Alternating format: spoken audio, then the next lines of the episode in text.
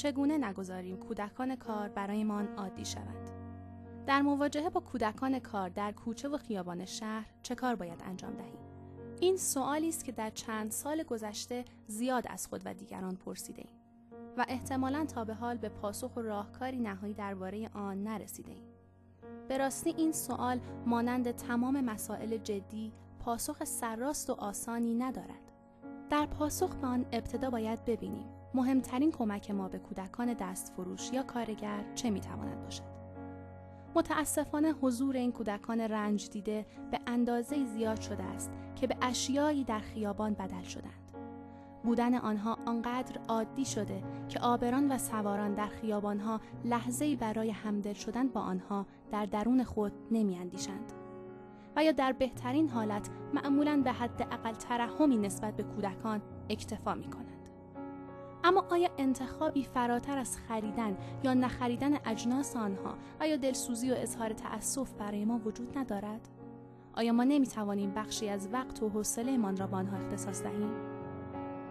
حقیقت آن است که کودکان کار به خاطر آنکه در معرض انواع و اقسام تحقیر در خانه و جامعه هستند و به عنوان کودک از حداقل امنیت زیستی و روحی محروم بودند در ابتدا نیاز به توجه اصولی و به دور از ترحم ما دارند تا نیازهای مهم آنها حتی المقدور برآورده شود بر همین اساس می توانیم چند نکته اساسی را در مواجهه با آنها مد نظر قرار دهیم به عنوان یک تلاش خودسازانه سعی کنیم هیچگاه حضور یک کودک در معابر و پارک های شهر را برای خودمان و دیگران عادی سازی نکنیم.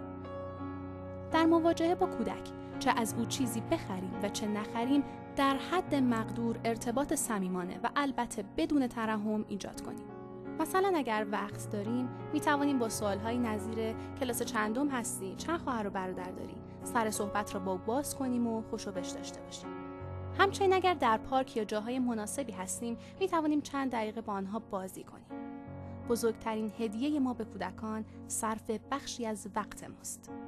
آنها نیاز دارند تا ارتباطهای سالم بیشتری را تجربه کنند این گفتگوهای آری از ترحم می تواند به برطرف کردن اساسی بعضی نیازهای او ختم شود بهتر است اطلاعاتی در مورد مؤسسات حامی کودکان کار در اطراف محل کار یا زندگی کودک به دست آورید تا در نهایت و در صورت امکان آن کودک را به آن مجموعه معرفی کنید. در همه این ارتباط باید متوجه باشیم که احساس امنیت را از کودک نگیریم و او را به زور یا سماجت به پاسخگویی یا بازی کردن وادار نکنیم. بسیاری از کودکان کار دچار سوء تغذیه هستند.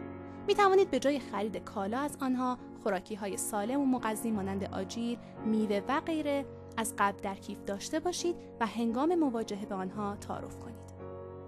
همچنین بر اساس شرایط زیر می توانیم در لحظه تصمیم بگیریم که از کودک چیزی بخریم یا خیر. اینکه به کالا نیاز داریم یا نه.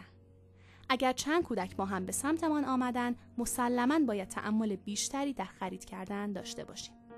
اگر کودکی سماجت بیش از حد به خرید داد به خاطر ترحم از او خرید نکنید. می توانید جدی و صمیمانه به او بگویید کالایت را نیاز ندارم. شخصیت بخشیدن شما در این لحظات به کودک غیر مستقیم به او می آموزد که برای برآورده شدن خواستش نباید خود را کوچک بشمارد. این کار او را از مورد سوء استفاده قرار گرفتن در مقابل اشخاص مریض دور نگه می دارد. به خصوص در مورد دختر بچه ها. در همه این احوال نباید فراموش کنیم که کار کردن حق هیچ کودکی نیست و باید تلاش بیشتری را صرف از میان بردن علل اجتماعی و اقتصادی کار اجباری کودکان نماییم. یادداشتی از هیئت تحریریه کانال پویش